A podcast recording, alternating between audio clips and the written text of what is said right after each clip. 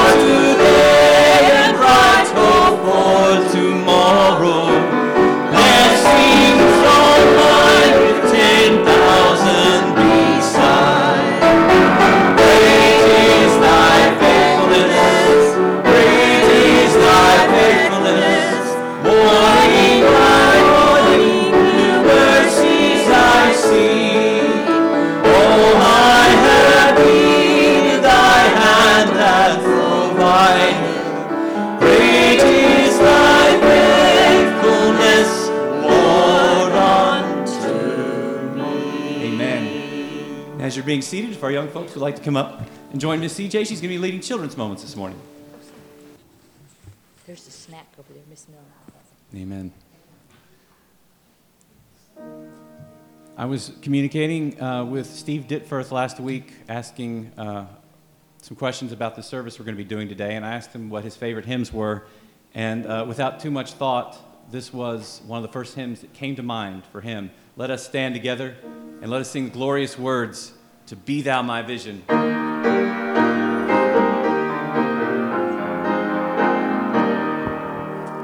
Be thou my vision, O Lord of my heart. Not be all else to me, save that thou art. Thou my best thoughts by day or by night. Waking or sleeping, thy presence my light. Be thou my wisdom, and thou my true word. I ever with thee, and thou with me, Lord. Thou my great Father, I thy true Son. Thou in me dwelling, and I with one.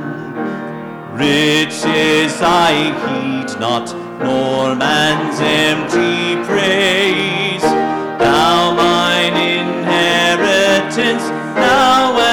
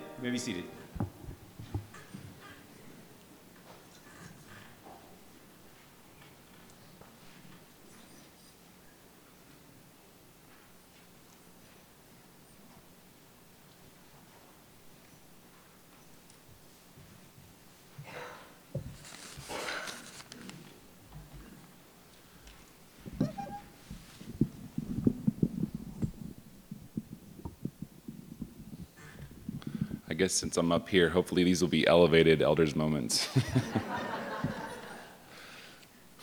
or if I crash, it'll be a farther way to fall. Um, so the, the passage for today is uh, John 6, verses 43 through 45. If y'all would like to read that with me.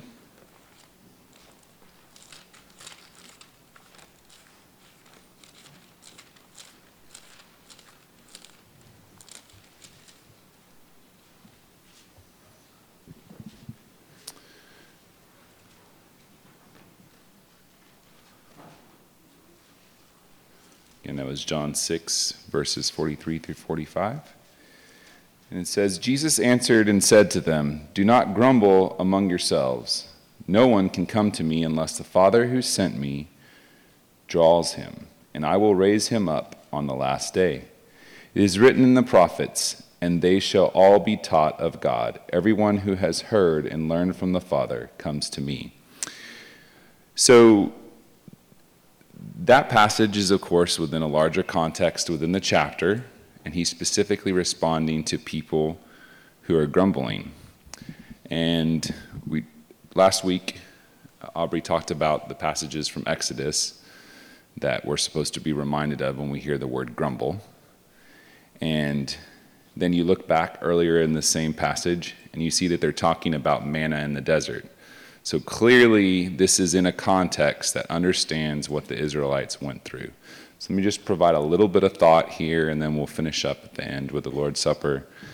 But what do we have happen uh, in the story of Exodus?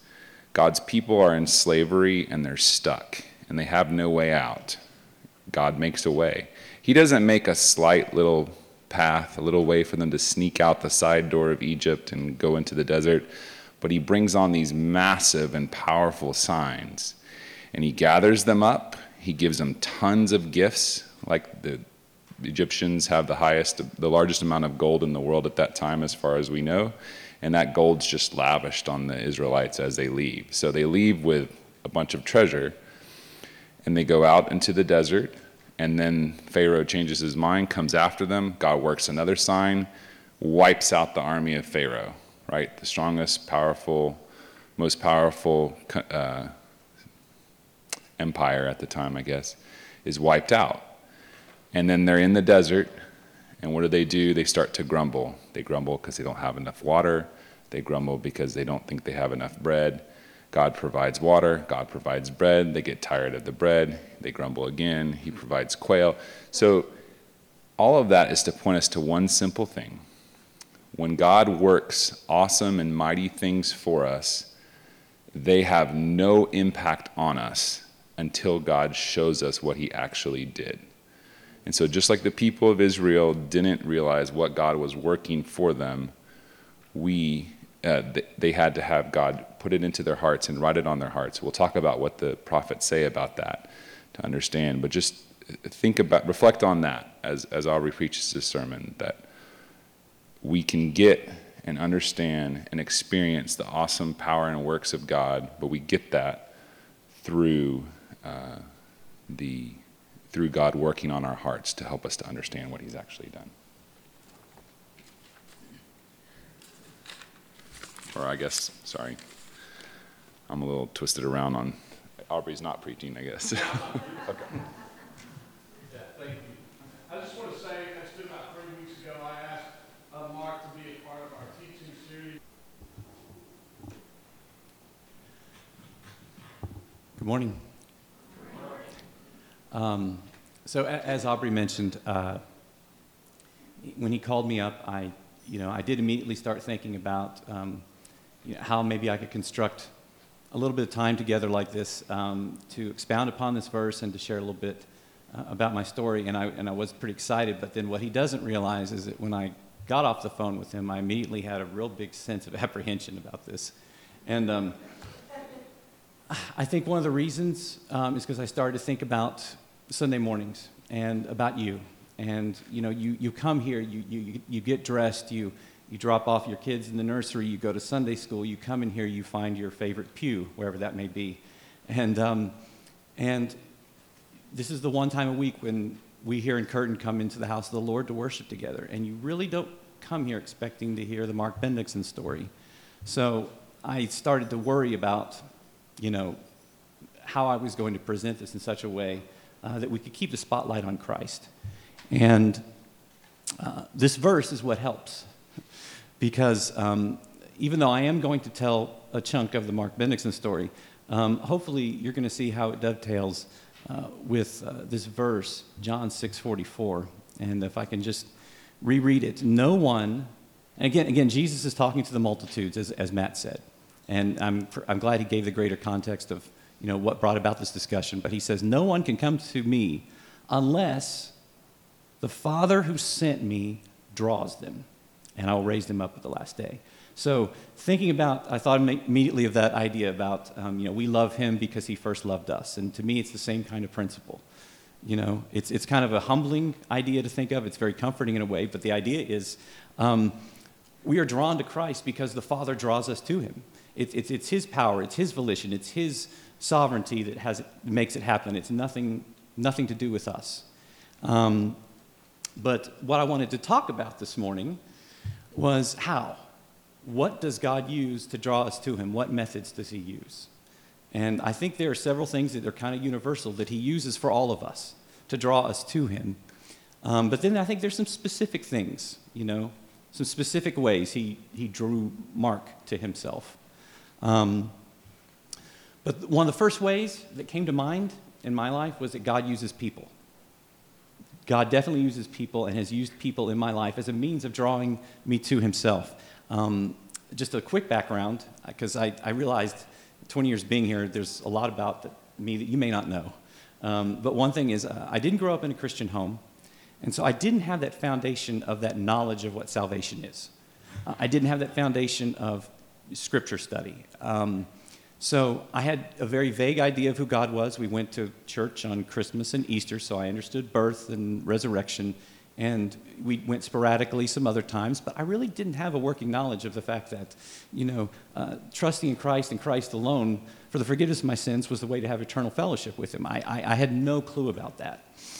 And um, when I was 10 years old, they sent me to a summer camp for a week. And it was in East Texas, and it was a Christian camp, and a lot of my friends went there. And the first night, uh, we're there in the cabins, we're about to go to sleep, and um, the, the counselor says, Okay, before you go to bed, I need you to take out a pen and a piece of paper, and I need you to write down the answer to this question. The question is if you died tonight and you're in the presence of the Lord, and He says, Why should I let you into heaven? What would your answer be? Write it down. Well, I didn't understand salvation. So I, I don't remember what I wrote down, but I'm sure, paraphrased, it was probably something like, I've been a good boy. Um, so, undoubtedly, the goal for doing that the first night was so that the counselors would have an idea of where we were spiritually, so that they could know how during the week to minister to us personally and how to witness to us. And that week was very, very powerful for me. You know, I got, I got a deep understanding of Christ was, the seeds were planted. What I'm saying is, God used those counselors, those people who were just a few years older than me, and the people in that environment to get me a little bit closer to Him.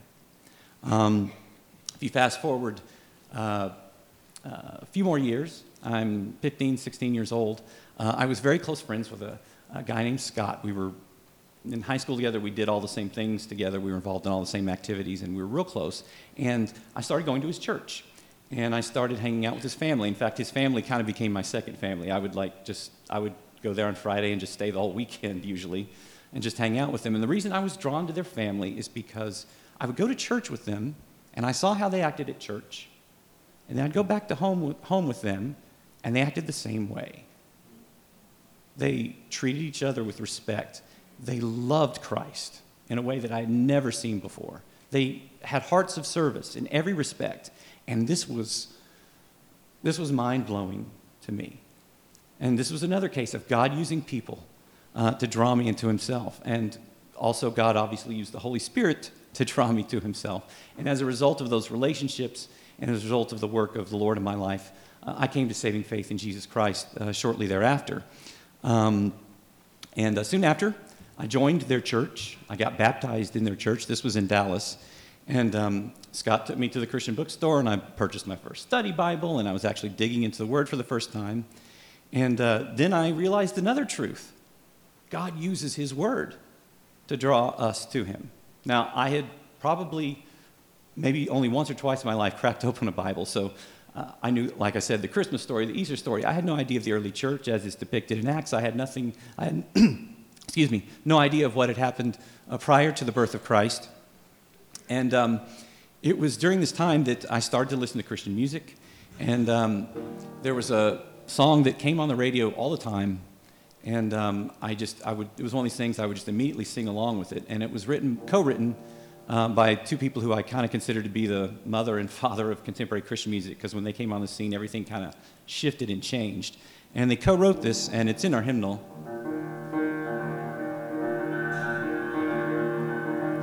Thy word is a lamp unto my feet and a light unto my path. Thy word is a lamp unto my feet and a light unto my path.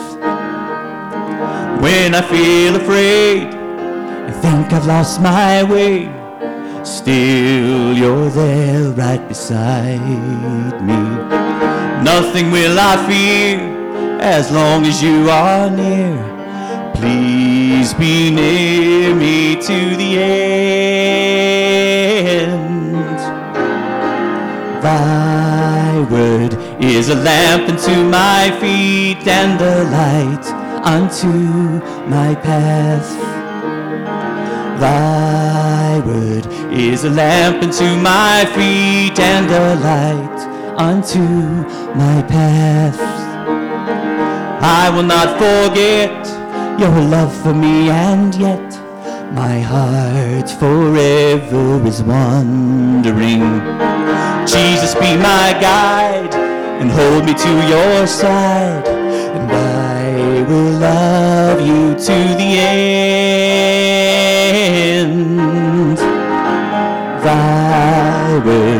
Is a lamp unto my feet and a light unto my path. Thy word is a lamp unto my feet and a light unto my path. And a light unto my path. You're the light unto my path. And by the way, this morning, um, some of the songs will be projected, some of them won't. If they are projected, or even if they're not, uh, feel free to sing along if you know the words. Um, this is a participatory thing as well. This is a congregational thing. This is not just me. Um, so, um, again, to recap, God used people to draw me to Him. God used the Holy Spirit to draw me to Him. God uh, used His holy word, Scripture, to draw me to Him. Um, but there was one more thing, obviously, uh, that He used to draw me to Him, and that was music. And uh, I was thinking about, as I was preparing for this, you know, about the first time that, you know, I fell in love with music, and I really can't think of that. You know, I think I just, I think it was part of my DNA. I just think I came out of the womb and immediately started loving music whenever I heard it, because um, I can't think of a time when uh, that was not the case. And uh, what's interesting about that is that um, my parents basically know nothing about music. So I'm, I'm exaggerating a little bit. My dad has no appreciation at all. He doesn't even have music that he likes to listen to. My mom has some music she likes to listen to, but you know, she didn't have, she wasn't in love with music, certainly not as much as me. And the, and the reason I point that out is because I want to tell you that it was not them who instilled this in me. Looking back now, it had to have been God. It had to have been God who implanted it in my DNA because it certainly you know, was an environmental thing in my life. Um, so uh, I would basically listen to anything and everything that remotely resembled music, up and down the radio dial uh, when I was a child, uh, any, any genre. Um, when I finally got allowance money, I would just use, use that to spend it on record albums, you know, any kind of record album, you know, anything from country to pop to rock to uh, music scores from movies. You know, I would take them home and put them on my little childhood turntable in the room and just listen and try to analyze it as best I could, even though I didn't have any training at that point. Um, but here's the important thing to note not being raised in a Christian home, I had no connection between music and God. They were two separate things. I didn't know hymns, I didn't know spiritual songs.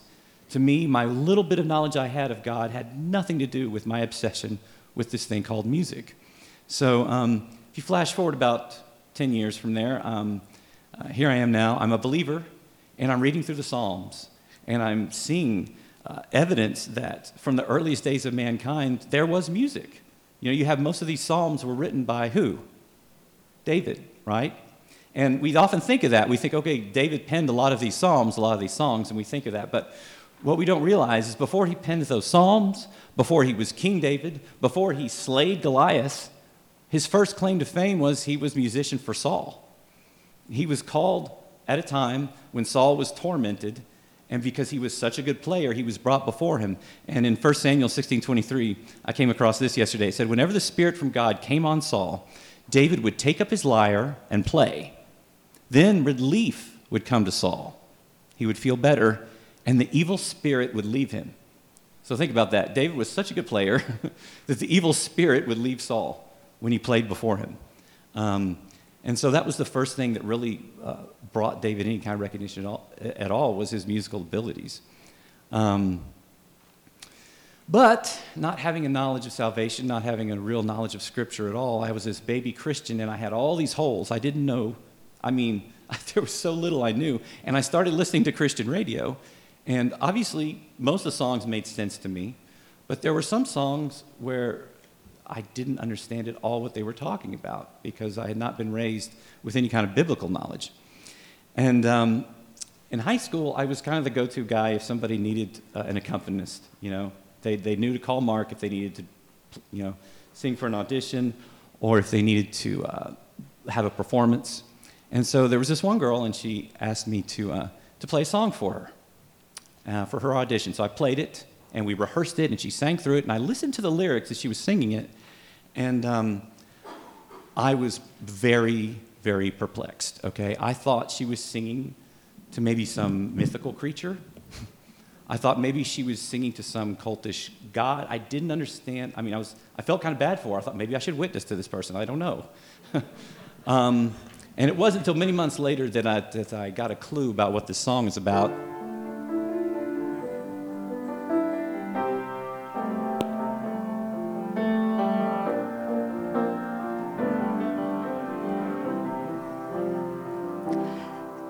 Shaddai, El Shaddai, El Elyon Adonai.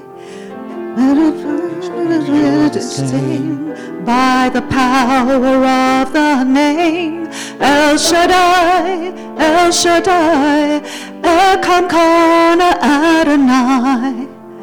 We will praise and lift you high, El Shaddai.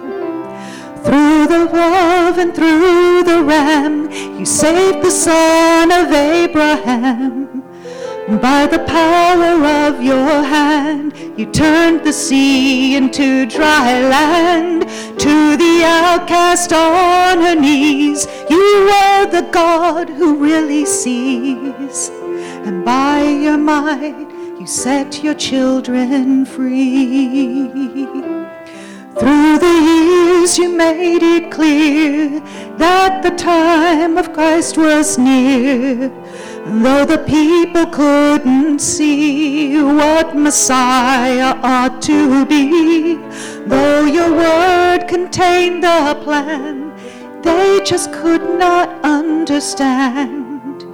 Your most awesome work was done through the frailty of your Son. El Shaddai, El Shaddai, El Elyon Adonai. Age to age, you're still the same by the power of your name. El Shaddai, El Shaddai, Erkamka na Adonai. I will praise you till I die. El Shaddai. El Shaddai.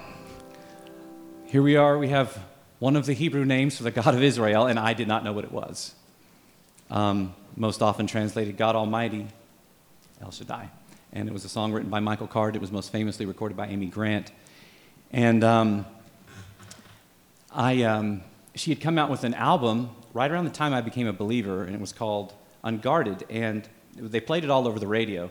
Um, one of the interesting side notes about this album is that, uh, like many Christian albums of the time, it was uh, distributed by Word Records, but this one was also co-distributed by a secular record label, A&M Records, which means they actually sold the album in re- regular record stores.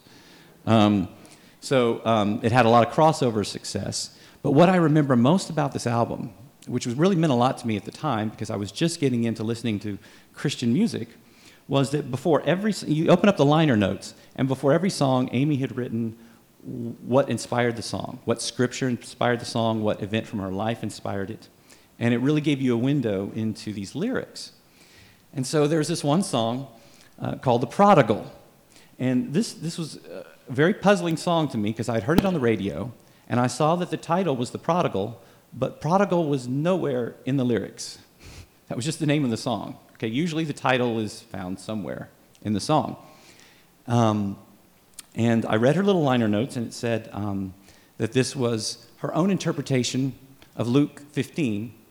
So I immediately went, hmm, Luke 15, what's that?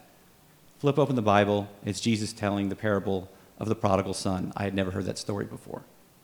So I'm reading the story. So here we have a case where God was using music to bring me to Scripture. And of course, then God uses Scripture to bring me back to Himself. So um, she said, This is my interpretation of Luke 15. I have a, there was a woman in my life who sort of ran away from her faith. She ran away from me, and I've just, I'm just eagerly waiting for her to return. And this is that song. And then the song made sense. then I understood why it was called The Prodigal.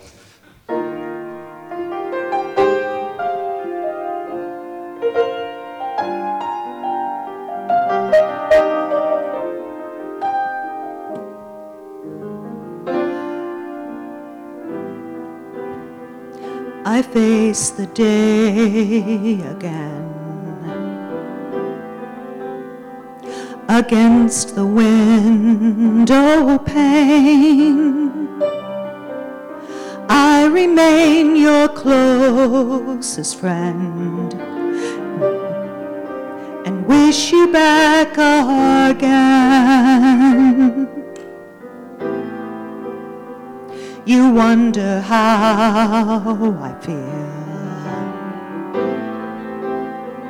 You think you've pushed too far. If you could only see this pen scribbling down my heart, I'll be waiting I may be young or old and gray, counting the days, but I'll be waiting. And when I finally see you come, I'll run. When I see you, I'll meet you but still the days drag on. Why did you decide to go?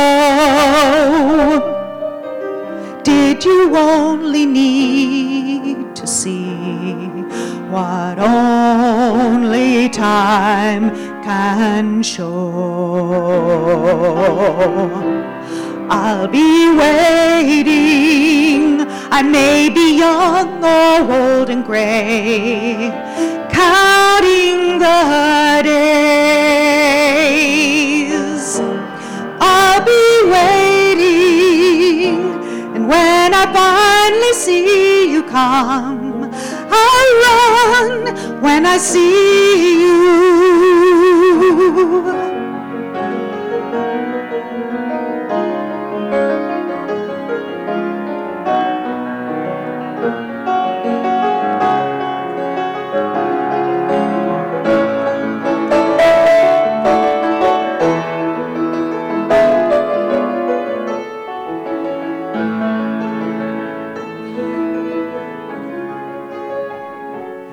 Even if you never do return, still I will have learned how to love you better.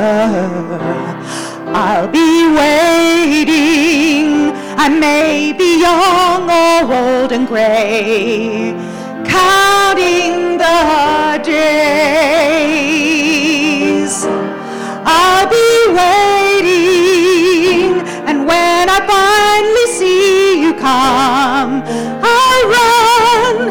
See you. I'll be waiting. I may be young or old and gray, counting the days.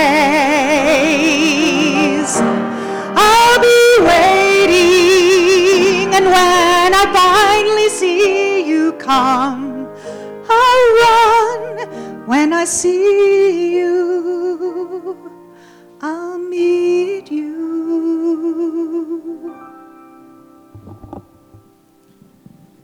Thank you, Julie. So, um, having not been raised on any kind of hymns, spiritual songs, or Christian music, and uh, coming to Christ at age 16, I was initially a little bit suspect um, about Christian music. Um, I, I started taking piano lessons when I was six and took those for the next 12 years. So I was classical music was a big part of my life. So I was kind of uh, I was really big into playing Bach at that time and Mozart, and obviously my pop heroes were people like Billy Joel. And so here's now Christian music. Um, and uh, I, I was Linda had read me this quote years ago, and I found it this weekend, and uh, it was kind of funny to read what C.S. Lewis's initial impression of church music was. He said, in regards to church music, I just liked very much their hymns, which I considered to be fifth rate poems set to sixth rate music. so, um, we'll get back more to that in a minute, but uh, so here at this time, my friend Scott, who I was telling you about earlier, he loaned me a, a cassette. And uh, this was a cassette of Michael W. Smith's very first album. It was called the Michael W. Smith Project. And uh, this is his very first album, gave us a song that is in our hymnal today.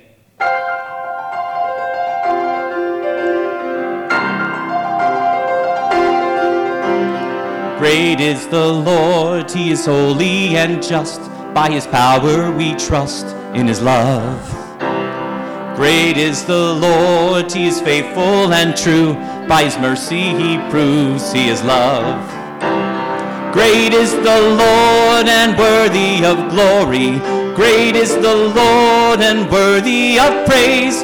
Great is the Lord. Now lift up your voice. Now lift up your voice. Great is the Lord. Great is the Lord.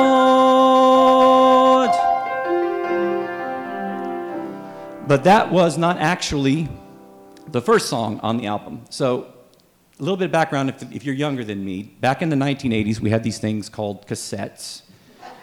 And if you wanted to listen to a song, you basically listened to the whole cassette, unless you wanted to go through the trouble of fast forwarding and rewinding and seeking and all this kind of stuff. So somebody would hand you a cassette, you would play all the way through side one, you would take out the tape, you would turn it over, you put it into the tape player, and you play all the way through side two, and then you're back to the beginning again.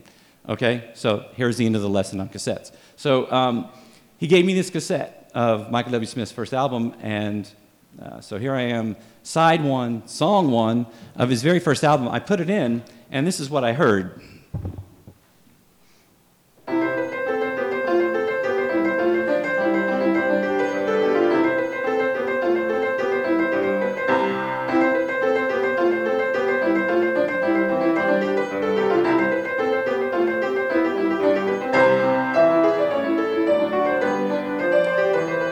and so on and so forth. So immediately my ears perked up because I was just learning some Bach inventions. And, but here was a song written by Michael W. Smith that was basically sort of a classical song. And it's the first song on his first Christian album. So I was like, okay, there's no words. This, this, this is music to God too? Yes, it is. You know? So obviously, being a piano player, um, being somebody who, who loved listening to piano players, I was immediately interested in this guy. Um, and so I would, I then basically paid attention to everything he wrote, including a lot of songs that were made uh, famous by other singers, such as Amy Grant and others. And this was one of the early ones as well. Emmanuel, Emmanuel, Emmanuel, Emmanuel, wonderful counselor, Lord of life, Lord of all. He is the Prince of Peace, mighty God, Holy One, Emmanuel. Emmanuel, Emmanuel, Emmanuel, Emmanuel,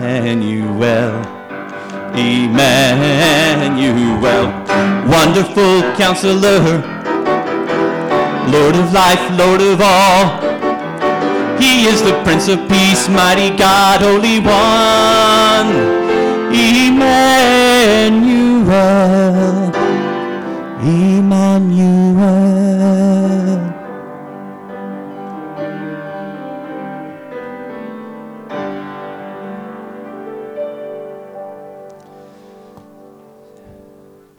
was uh, somewhere around this time um, that, um, as I was reading more and more about the early church, I kind of really got obsessed with reading about Acts because I, I really liked history, and here was the history of how God's word was spread amongst, uh, amongst the people in that area at that time.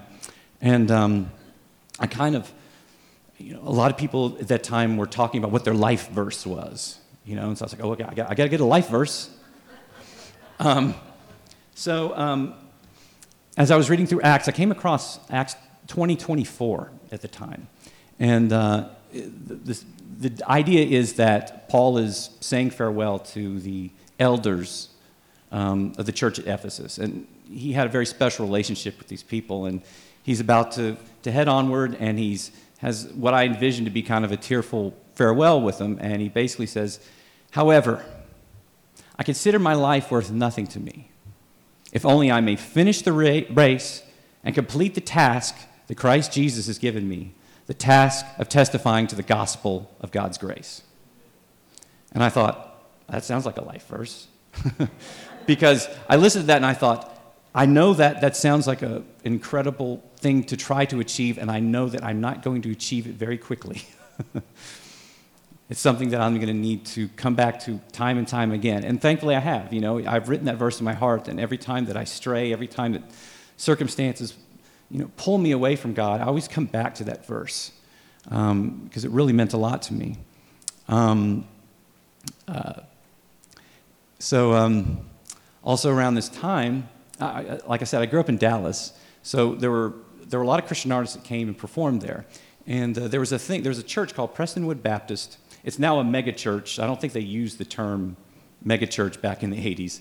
Um, now they've got like 40,000 people. Right back then it was just a few thousand, so I don't think it would even qualify as a mega church. But they were big enough that they had concerts there every Saturday night. I think they called it Saturday Nights in Dallas or something like that. So the girl I was dating at the time, her parents had season tickets, and they basically demanded that we go with them. So, so the four of us, every Saturday this whole summer, um, would go to Prestonwood Baptist and listen to the artist. And they had some really incredible people there.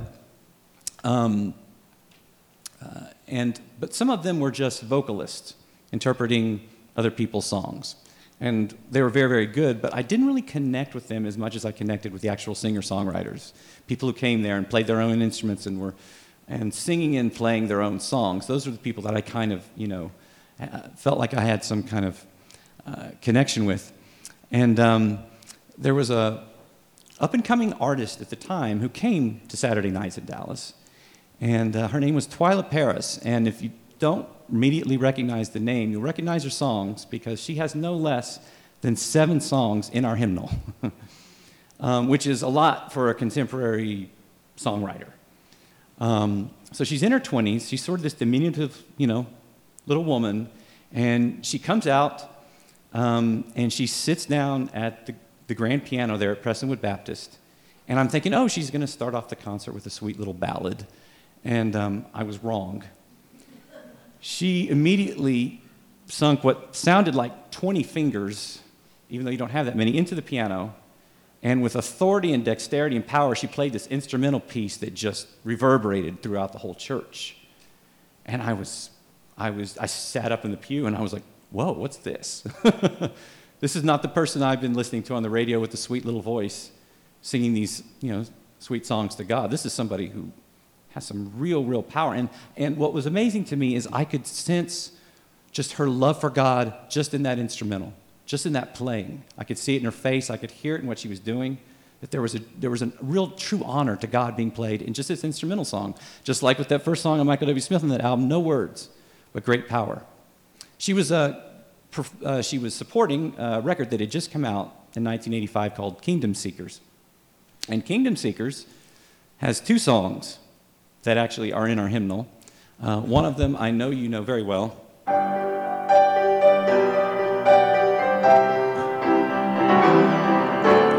He is exalted, the King is exalted on high. I will praise him, he is exalted, forever exalted, and I will praise his name. He is the Lord, forever his truth shall reign. Heaven and earth rejoice in his holy name. He is exalted, the King is exalted on high.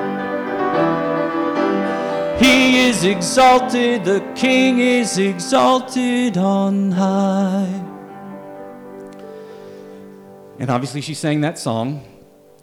Um, but what I remember most about that concert, and um, in fact, it's what I remember most about all the concerts of that whole year, was when she got up from the piano and she approached the microphone, and they brought the lights down very dim. There's a little spotlight on her. And she sang the song that had just started playing on the radio um, a couple of months before. And um, this is what that was.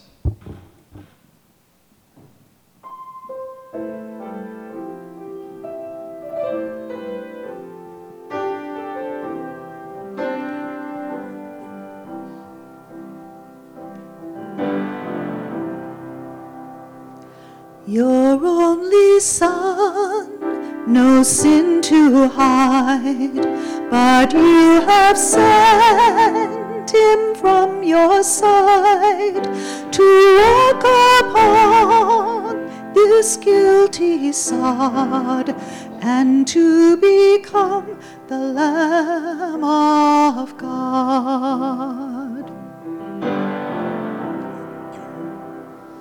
Your gift of love they crucified. They laughed and scorned him as he died. The humble king they named a fraud and sacrificed the Lamb of God. Oh, Lamb of God, sweet Lamb of God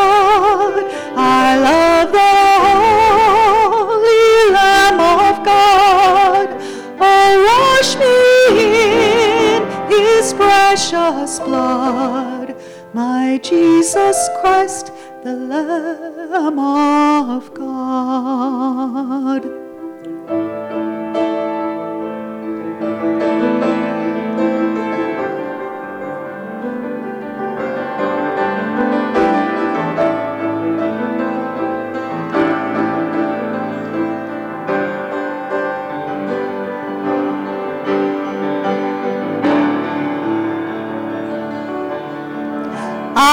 Was so lost, I should have died, but you have brought me to your side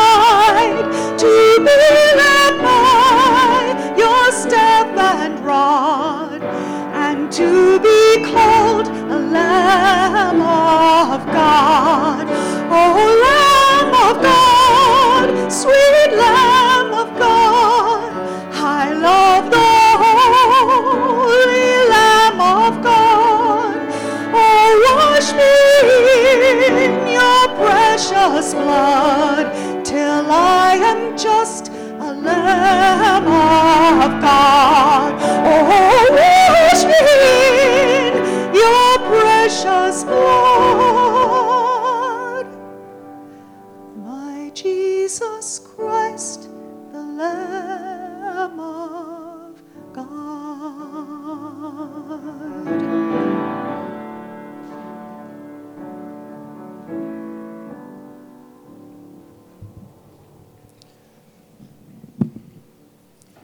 Been over 30 years, and I still remember that moment.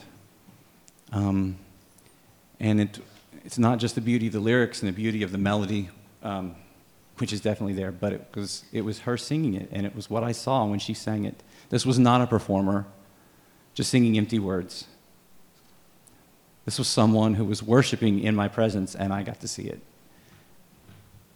Um, I had uh, mentioned that C.S. Lewis, quote earlier, and I, I think I should give you the second half of it. Um, as I went on, I saw the great merit of it. If I came up against different people of quite different outlooks and different education, then I realized that the hymns were being sung with devotion and benefit uh, by an old saint in elastic side boots in the opposite pew, and you realized you aren't fit to clean those boots. It gets you out of your solitary conceit. Um, my hope is that you know when you come here on Sunday mornings that you do seize the opportunity to sing. I know some of you. It was you know CJ was mentioning this morning during, during children's moments. You know you you may not feel comfortable hearing your voice.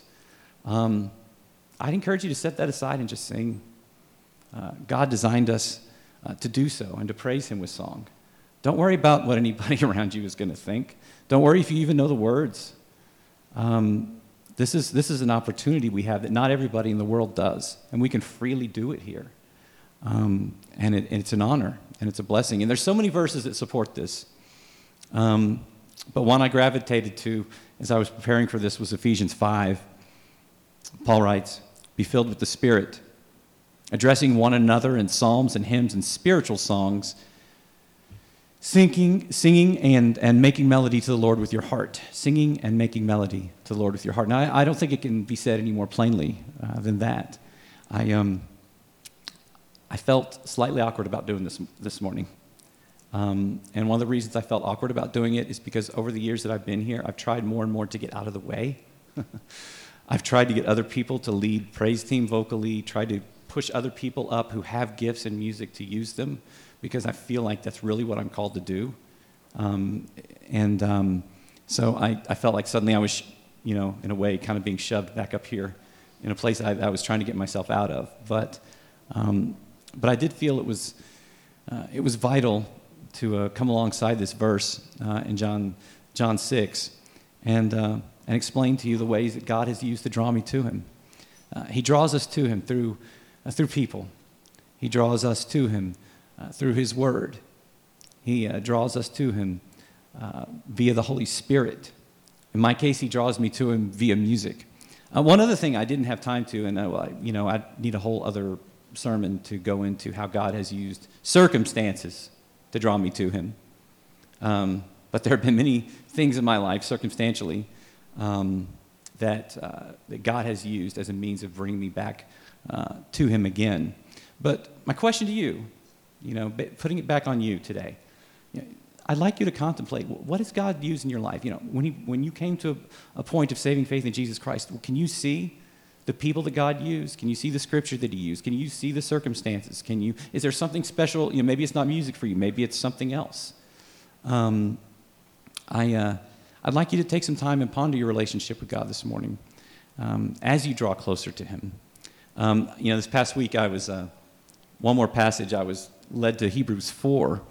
And uh, this, in Hebrews 4, we have this sort of this passage. It's, it's all about Christ, the high priest, Christ, the mediator, uh, Christ, the intercessor. And um, uh, the author of Hebrews writes, Let us then with confidence draw near to the throne of grace that we may receive mercy and find grace to help in time of need. So, the idea this morning is God draws us to the person of Christ, and but it's from that relationship that we ourselves can draw near to the throne of grace and find mercy there and find comfort there. And I certainly hope that you do. Um, we're about to come to the time of communion now, and we're going to have one more song that'll lead us into communion. And um, I uh, haven't done this one in a while, but when I came across uh, Draw Me Close to You, uh, I thought it would be a, an appropriate song to kind of transition us. And if you don't know the words, if you don't want to sing, that's fine. Um, but as you do what you always do when you come to the Lord's table, as you you know, contemplate the sins that you need to bring before uh, the Heavenly Father, that you need to confess before this time. Also, think about how God has drawn you to Himself.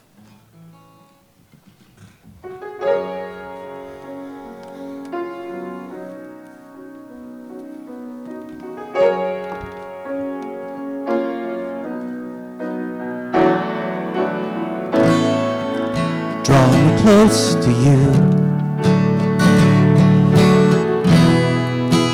Never let me go. Lay it all down again. To hear you say that I'm your friend. You were my desire. One else will do. Nothing else could take your place. To feel the warmth of your embrace. Help me find a way. Bring me back to you.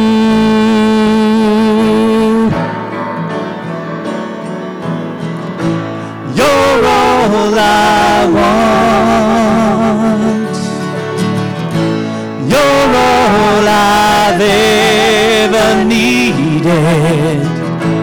You're all I want.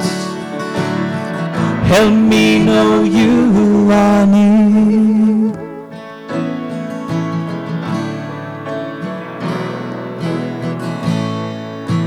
Draw me close to you. Draw me close, oh Lord, Never let me go. never it all down again. To hear you say that I'm your friend. You are my desire. my one and only Lord. No one else will do. No one else but you, oh Lord. Nothing else could take your place. Feel the warmth of your embrace. Help me find a way. Bring me back to you.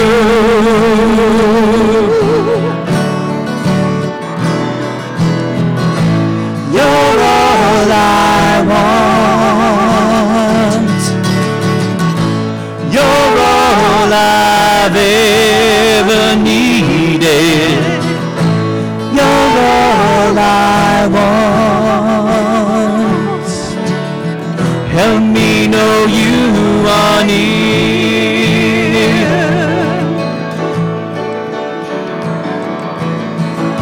You're all I want. Only you are, Lord. You're all I've ever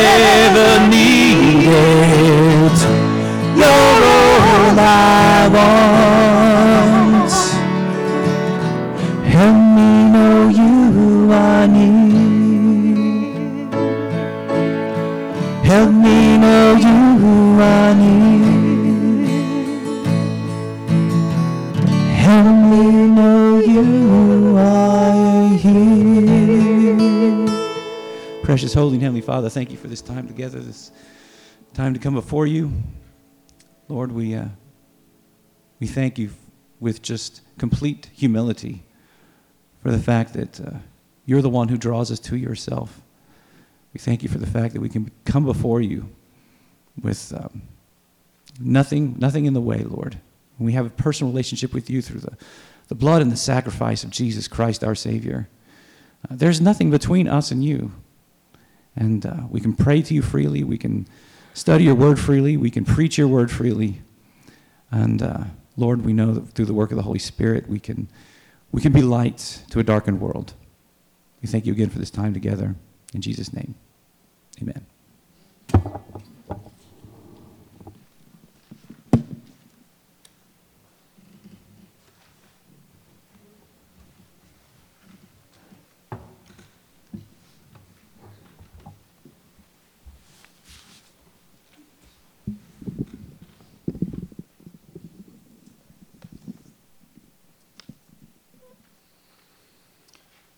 What's awesome about the work of God is that, like we were talking about at the beginning, you know, it didn't really matter how big of a miracle God made happen to, to the people of Israel.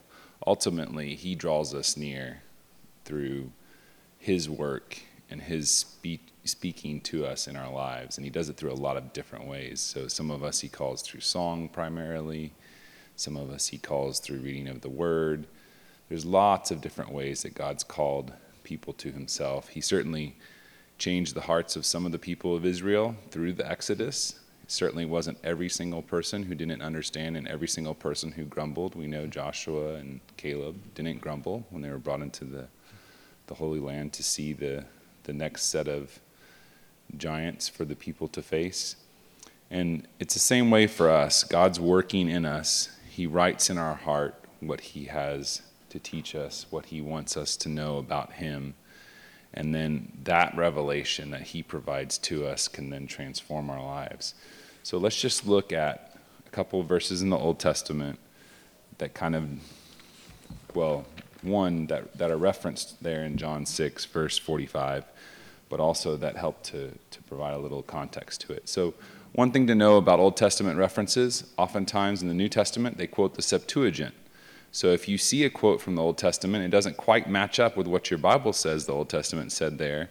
It's because they're reading from the Septuagint. But when the New Testament quotes from the Septuagint, and the Septuagint looks a little bit different than the Hebrew scriptures that we have directly translated today, we can be confident that they kept the basic essence of the meaning when they did their translation because God's clearly used that translation later on. So uh, turn with me to Isaiah 54, verse 13. That's the verse that's referenced on John 6, verse in John 6, verse 45. While you're turning there, I'll read the, the, the referenced verse, and it says, And they shall all be taught of God. Everyone who has heard and learned from the Father comes to me. So, and they shall all be taught of God. So Isaiah 54, verse 13.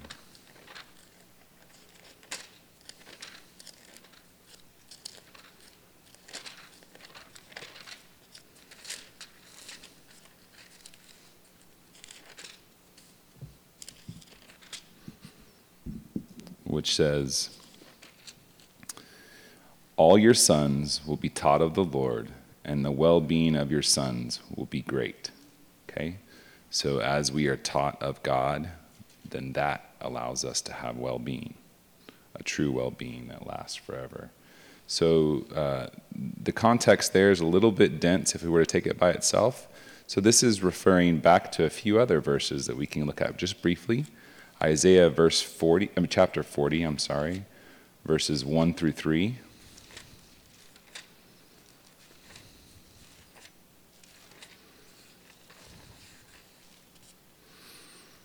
They say, Comfort, O comfort my people, says your God. Speak kindly to Jerusalem, and call out to her that her warfare has ended, that her iniquity has been removed, that she has received of the Lord's hand double for all her sins. A voice is calling, Clear the way for the Lord in the wilderness, make smooth in the desert a highway for our God. So, this helps us to reflect on the work of Christ, making smooth a path within our lives to understand Him as He speaks to our hearts. Also, uh, closely related passage is in Jeremiah chapter 31, verses 31 through 34.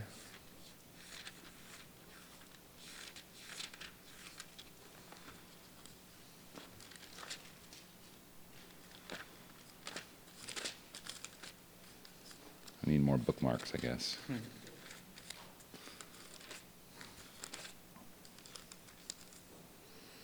It says, Behold, days are coming, declares the Lord, when I will make a new covenant with the house of Israel and with the house of Judah, not like the covenant which I made with their fathers in the day I took them by the hand to bring them out of the land of Egypt. My covenant which they broke, although I was a husband to them, declares the Lord. But this is the covenant which I will make with the house of Israel after those days, declares the Lord. I will put my law within them, and on their heart I will write it, and I will be their God, and they shall be my people. They will not teach again each man his neighbor and each man his brother, saying, Know the Lord, for they will all know me, from the least of them to the greatest of them, declares the Lord. For I will forgive their iniquity and their sin I will remember no more. So, as we come to the table, let's remember the work that God has done in us to help us to understand the work that He is doing, because that's ultimately what makes His work have power.